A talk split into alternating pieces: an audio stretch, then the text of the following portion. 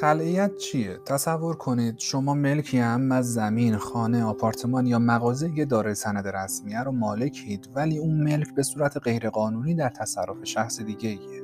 حالا که سند مالکیت به نام شماست می‌تونید علیه متصرف غیرقانونی ملک اقامه دعوا کنید و از دادگاه رفع تصرف غیر مجاز خوانده رو به همراه تحویل ملک تقاضا کنید. نکته مهم در خصوص این دعوا اینه که حتی اگه ملک مشاعی و در تصرف برخی از مالکین هم باشه سایر مالکین و شرکا حق دارند تحت شرایطی برای تخلیه ملک دادخواست خلیت رو علیه شرکایی که ملک در تصرف اونهاست در محاکم قضایی مطرح کنند دقت کنید که این دعاوی چون مربوط به اموال غیر منقوله بایستی در دادگاه محلی که ملک در حوزه قضایی اون واقع شده رسیدگی بشه.